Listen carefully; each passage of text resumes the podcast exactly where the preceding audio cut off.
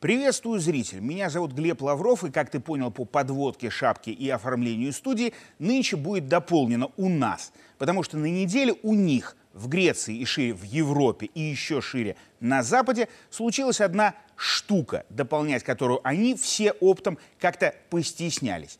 А то раньше говорили, что в Греции есть все, а вот тебе бабушка и Татьянин день. Выяснилось, небо у них там и вправду присутствует, и даже самолеты разные в ихнем небе тоже в наличии. И посадки самолетов сразу после сообщений о бомбе на борту нет-нет, да и ну случаются – как было недавно в Лазуре над Элладой. И да-да, ты, зритель, уже догадался, на что это я тут прямым текстом тебе намекаю.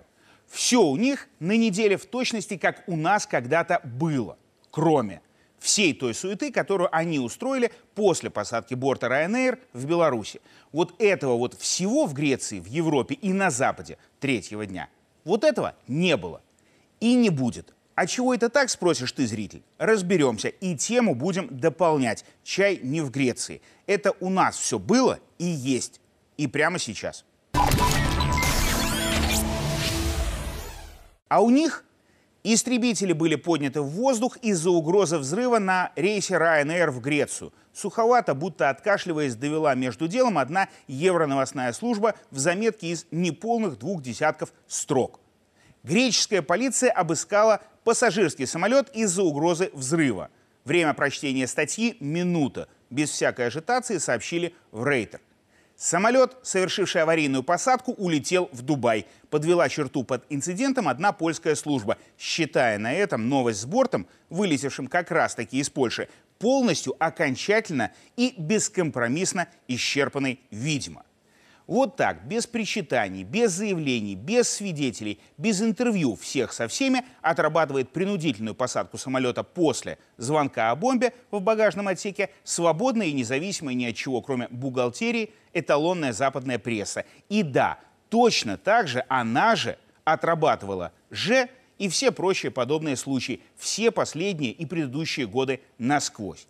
И даже самые завалящие политики, включая греческих – а тем более польских, английских или американских, не пискнули ровно ничего, полузадушенно окруженные кольцом микрофонов и камер, просто потому что кольца жаждущих правды вокруг них тоже не наблюдалось. От слова совсем.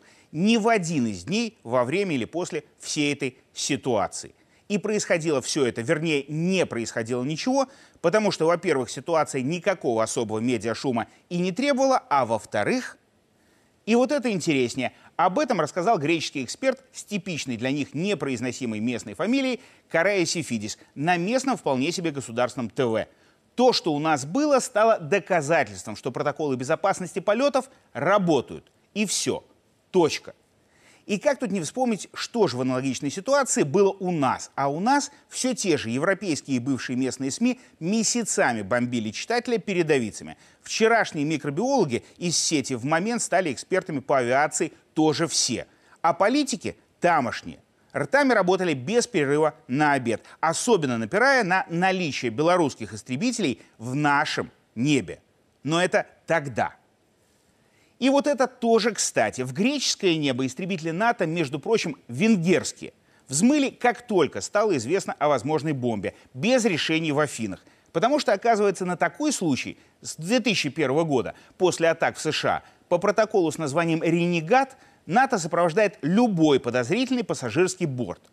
Потому что так им всем надо. С четким приказом сбивать, не дожидаясь перитонита, в любом случае.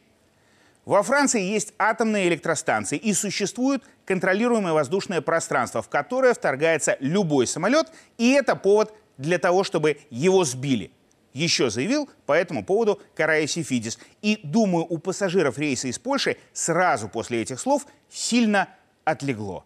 Так они порадовались, что не во Францию, страну НАТО, летели, а то бы и да – ИКАО расследование предвзятое проводить не станет. И отчеты в ООН предсказуемые никто не вышлет. И санкций до разбирательства еще ни на кого не наложат.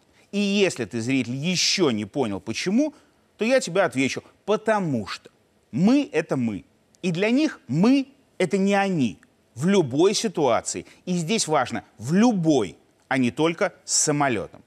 Они это поняли, приняли и тему закрыли. навсегда.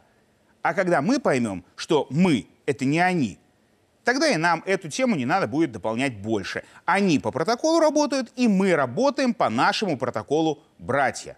Точка. А я, Глеб Лавров, буду дополнять другие темы, тем более, что тем и нам, им хватит.